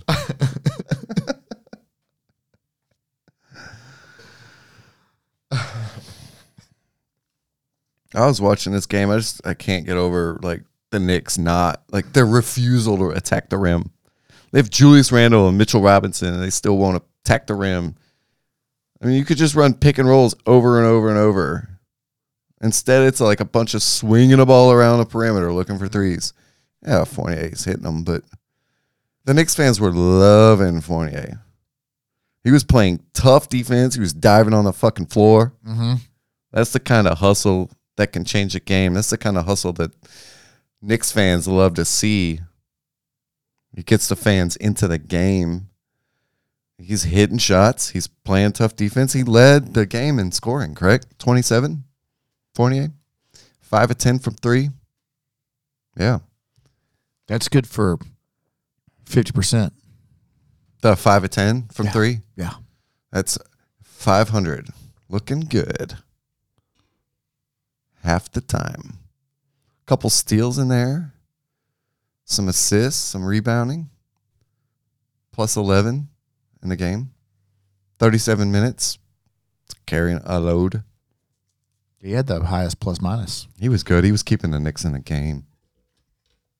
He had the crowd in a fucking frenzy. That's what Clyde said. he didn't say fucking though. Yeah. He said he had the crowd in a frenzy. It's too bad you can't get like some sort of you know swearing broadcast. you know, Nate Duncan does and Danny Leroux, they do a broadcast every once in a while. That's, I think they do it. Like I don't know how where you can find it, but they maybe it's on the League Pass app. Like it would be great to have. Oh, the DraftKings thing. So you're Well, talking I- about? The DraftKings No, there's a different one. feed, where they just talk yeah, about if all the could- prop bets and shit the whole time. Do they? I haven't listened to that, but like something like that where it was just if you could get like Bill Burr to do a broadcast. Listen, I know exactly what you're talking about, and I've advocated for this before. It'd have to be like pay per view, It would be so amazing. like pay per view the finals with some comedians or something. Yeah, that's a good idea. Just uh, a R rated league coverage, man. You could you Or- could oh, create Oh, no, just have like Allen Iverson. I don't know if the league would ever allow it to happen because you'd have to get the rights from the league, and that's that's touchy when you talk when you start talking about cussing and vulgar shit Could with a, with a game that they want kids to be watching. Yeah, but that's the, that's you have separate broad- broadcast. You have I know, Iverson but- Sheed and Stephen Jackson. I know, but it, it puts an image on the league that they're okay with this kind of th- broadcasting. Yeah, they're not okay. They're not okay with that. They're not. But some kind of like pay per view event. No, could we get a Memphis broadcast like Antonio Burks, and then somebody, some some guy that didn't make it past high school but is like straight up from Memphis. Hmm. I don't know be- what your angle is here. I just want to hear Memphis dudes talk about basketball. Yeah, That's what I want to hear. you can get that. You can get that. You just go hang out in Memphis and watch basketball. Oh, there you go. Okay. Maybe I'm just a little homesick, Jeff. You know, Memphis Memphis people know their sport. They know their basketball. They For the do, most part. absolutely. A lot of people do. It's very rare I run into somebody and they just say stupid ass shit about basketball, but it does happen. Especially with the Tigers right now. so Fournier's going off. You know, he's he's really getting into the game, and I think it kind of got Julius Randle fired up too. He finally started attacking the rim. The boos turned into cheers. It's all about the effort, man. And Knicks fans are not afraid to boo your ass if they see some bullshit effort. Mhm. They do not care. Fournier hit a couple more dramatic threes, and a crowd is just losing it. The Knicks fans have been waiting for something to cheer for. They're just waiting for it. Like it's so much more fun to cheer. They don't like booing. They feel like they have to. Mm-hmm. That's New York. That's New York. The New York fans are like a dormant volcano, just waiting to erupt. the Knicks had a fun fucking third quarter. They scored 40 points. They turned the ball over zero times in the third. And then the Knicks came out with a hack and whack philosophy in the fourth with three super quick fouls. It was an interesting game. This one, I felt. a Couple of teams playing really hard, but riddled with miscues and poor decision making on both sides. Like turnovers and Mitchell Robinson fouling out halfway through the fourth quarter on some bullshit. But Bo, we were talking about Beverley earlier, and he really does a lot for the Wolves team, Bo. He no, he absolutely does. Yeah. He looks like he's really trying hard. He's trying to be that feisty antagonist. Bo, uh, towards the end of the game, Mm-hmm. All I could see were those Coinbase ads all over the fucking sideline. It made me want to puke. Fucking Bitcoin, dude. How much have you lost on Bitcoin this in the last I'm month? even. How? It's almost just. worth half what it was. I didn't buy that much Bitcoin, Jeff. Oh, I guess that was just me. uh, what a game though. Uh, the Knicks turned the ball over three straight possessions in the last couple minutes. Towns, your boy, made that layup, got the and one with 30 seconds left to take the lead by one, and then two after making the free throw. Yeah. Some of these calls were under controversy though. And the referees after the game went into detail about some of these missed calls. The NBA acknowledged three missed calls in the Knicks' loss in the closing minutes of the game. Hmm. Randle was fouled on the other end, went to the line, down two, 24 seconds left, missed the first, made the second. Five big old turnovers for the Knicks in the fourth quarter.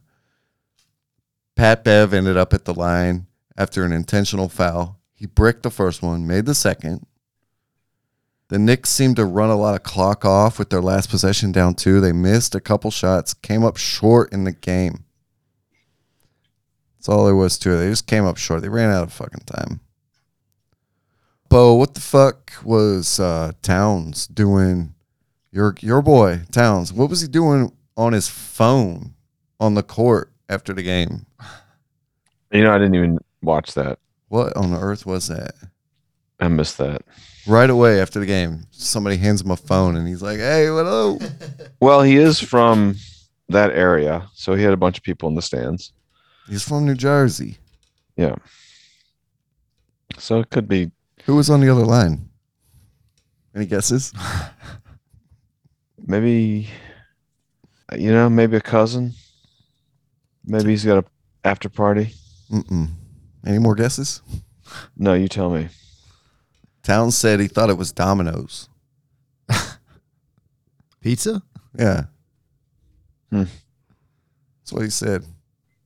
But no, it was Oh, the well, no sh- yeah, of Timberwolves was. radio play-by-play radio. man, It was WCCO 8:30 a.m. Alan Horton. Yeah, Horton's the the guy. They were doing a post-game interview in a less than conventional manner No, they do that. The Grizzlies do that sometimes. on the phone. Yeah, you'll see them do that. Huh. Well, that's who he was talking to. The NBA said Karl-Anthony Towns committed an offensive foul on Julius Randle seconds before the Knicks All Star was whistled for a foul on the Minnesota forward's driving three point play that put the Timberwolves ahead by one with 29.3 seconds remaining. So they missed a foul. They missed an offensive foul on Towns. They could have changed the whole fucking game. Towns reaches out and grabs Randle's arm and affects his ability to defend, the ruling states. So there shouldn't have been a foul on Randall because there was an offensive foul before. That was not called. The NBA also noted that Minnesota guard D'Angelo Russell pushed off on RJ Barrett's would be steal attempt with 22 seconds remaining. Russell extended his forearm into Barrett and dislodges him from his position during a loose ball. So there's a couple plays there. And uh, there was something else where Towns should have been called for a reach and foul, making contact to Evan Fournier's turnover with a minute and 46 remaining. The Knicks were charged with three turnovers, two by Barrett in the final two minutes, and Randle missed a free throw that could have tied the game with five seconds. After the game, Thibodeau lamented the calls that didn't go in the Knicks' favor, while also noting that games are often officiated differently in the fourth quarter. The game changes in the fourth quarter, Thibodeau says. Sometimes we just got to adjust to the way the game is being called, Thibodeau said. So we had some tough calls go against us. We just could can't put ourselves in a position like that where the refs are a factor. And I agree with that a hundred percent. You can't depend on the officiating. You have to will that shit. You have to make sure you win. You can't rely on anybody else to get it right. Don't make it a close game. Don't even be in a close game. You can't rely on the officials. Got to make your own luck. They fucking missed three calls in the last two minutes that changed the whole course of that game. Now, I mean, who knows what happens if they make one of those calls? It changes the it's the butterfly effect. But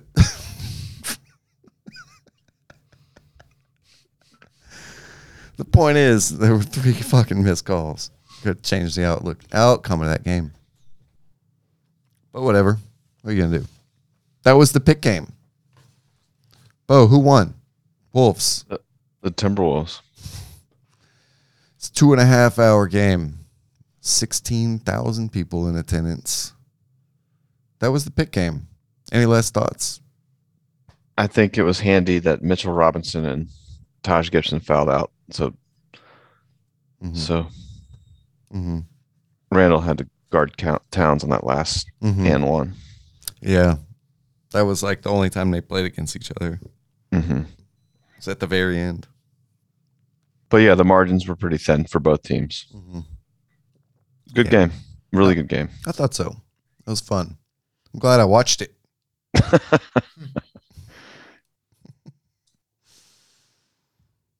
Are we doing lowered expectations? We're running pretty late.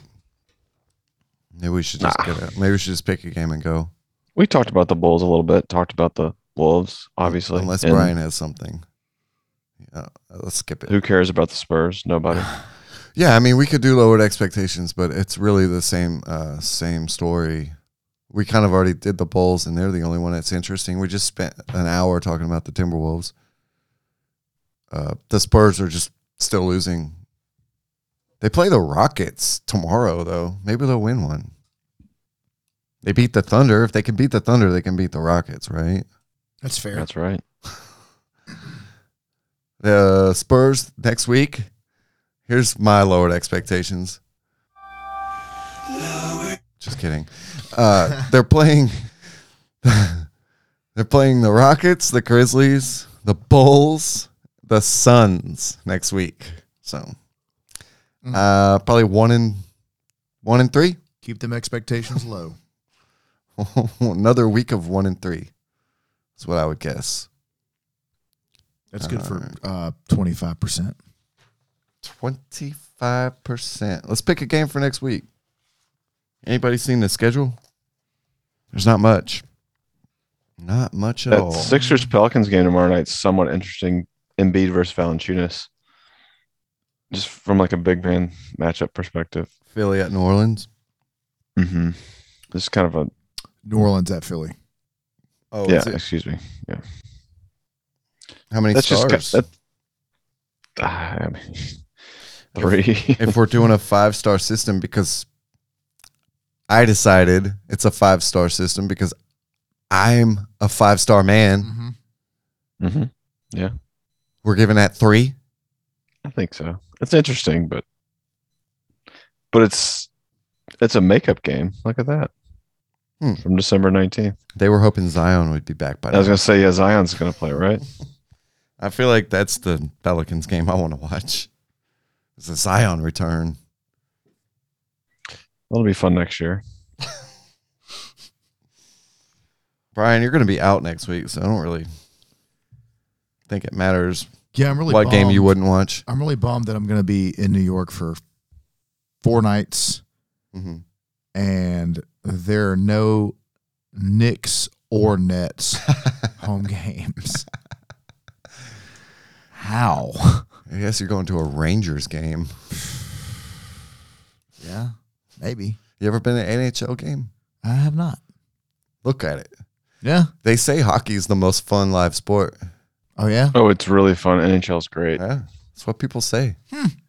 Maybe go to a hockey game. Maybe. You might get into it, man. Those guys don't fuck around. Hockey's real. It's a real sport, Mm-hmm. especially up there. Oh, I, I will I will say something. Get us off topic a little bit. Sure, why not? A week from Wednesday, the men's U.S. soccer team is playing against. It's like Honduras or something like that, and they're playing in St. Paul in February outdoors. Oh, an outside game. Yeah. You're, are you gonna go? Um, I don't have tickets. Tickets are like a hundred bucks right now. I was gonna wait and see last minute if someone's trying to dump tickets, Stub and if the weather's just completely shitty. Hmm. Because I can walk up there if it's like ten below, and go for an hour. I can walk There up there if it's ten below. You're a psycho. Well, I mean, I, I would not. I mean, I could drive, but it's just just quick to walk. Wow. Um. Anyway, I'm kind of interested to see the men's national team play. yeah, that'd be fun. It'd be really fun. hmm I think you should do it. I think you should spend a hundred dollars and just go by yourself. I'm considering it. It'd be fun. What's a hundred? Uh, I mean, I'll know probably half a dozen, dozen people there. what's a hundred dollars? The cost of a six pack of bananas?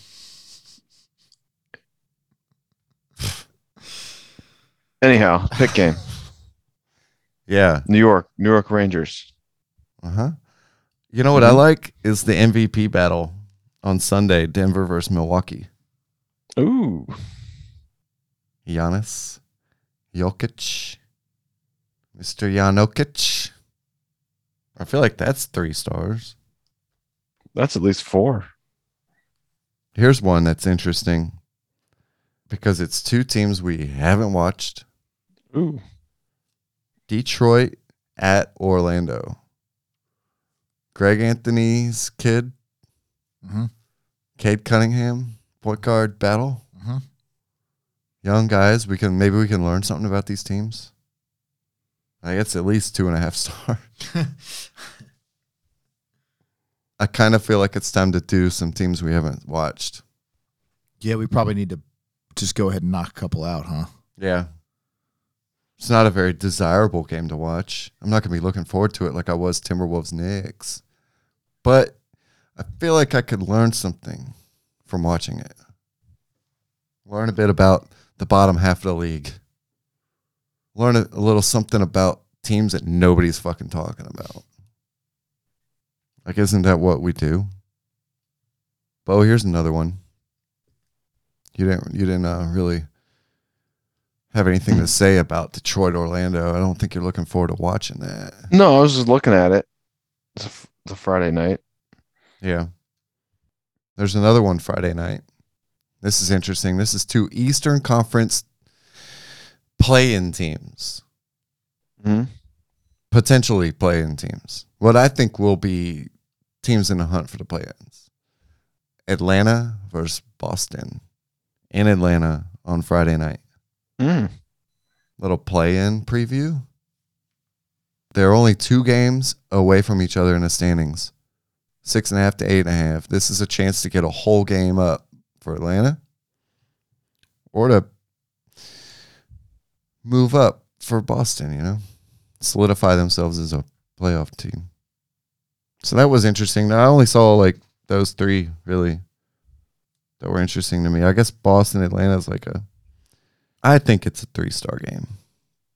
We can take a look at this Tatum and Jaylen situation firsthand.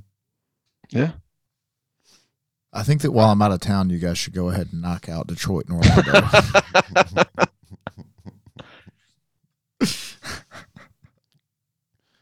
I like where your head's at for you. I wonder if we could do the Celtics and Hawks and drag Webb onto the show. Yeah, let's do that. He's gonna say, "I gotta sleep. I can't do it." That's true. Unless we s- somehow do it during the day, which is up to you and Webb. Yeah, he he can't do it during the day. He's gonna work. He can fucking call, I guess. Leave a voicemail. He's not going to do that either. No, he's not.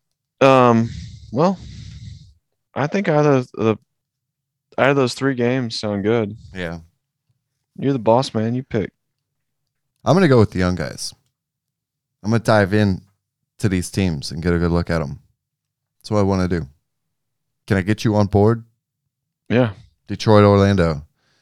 It's not going to be pretty. but I think we'll learn something. I'm going to spend all week looking at uh, Detroit shit, Orlando shit.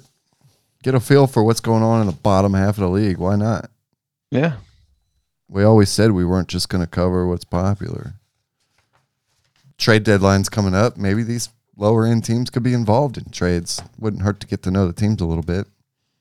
So when the trades pop off, we know a little something. yeah, see what um, Jerami Grant's up to. Yeah, Yeah, that's we true. could totally get traded He's going to get traded. easily. Yeah, let's take a look at these fucking shit teams and see how they're rolling. They're not shit. They're just young. Uh, Orlando tore their whole team down apart, you know, last year. Detroit's full on youth movement with a number one draft pick. All right. It's decided. We're going with the two and a half star game. Pick game in the week. Got a weird feeling that I'm it's gonna be a good game. two worst teams in the Eastern Conference 9 and 39 Magic and 11 36 Pistons. Correction. Worst teams in the league Overall, overall. 18% winning team versus a 23% winning team. It's like the opposite of the Suns. It's like the opposite. Bo, Have fun in New York, Brian. have fun in New York, Brian. thanks guys, appreciate it. Come back sick. Cases are dropping, man. Doesn't matter. Cases are dropping in New York. Enjoy the hockey game. Still a lot of cases, yeah, it's but they're still dropping. it's still like a billion people in New York City. All right, that cases aren't dropping, testing's dropping. Yeah, yeah right. Yeah, There you go. How are That's deaths looking? That's what Right. we want to look at. It's uh cases are dropping because everybody's using home tests. I signed up for those free home tests. Did you? yeah. Did you Yeah. get them, Bo? Yeah. That's good. Those will be good to have around. Mhm. Yeah. Well, thanks, Bo, for being here and doing this. Yeah. Appreciate Thanks it. for having me. Thanks for watching the game this week. Brian, thank you for being here. What? Always. Yes, sir. That's right. Always. Brian, thank you for being here. I really do hope you enjoy your uh, vacation. Thanks, guys. You deserve one. I'll catch up with You've you've been working so hard on the podcast. I'll catch up with you guys in two weeks. like you deserve a vacation. Yeah. Putting in all this work. Yeah, man. Don't eat too much street food. Eat all the street food. Yeah. A dollar slice a day.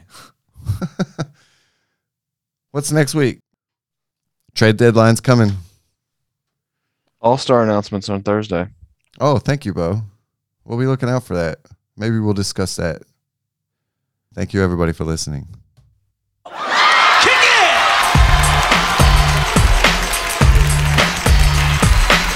don't understand. I ain't scared of you motherfuckers.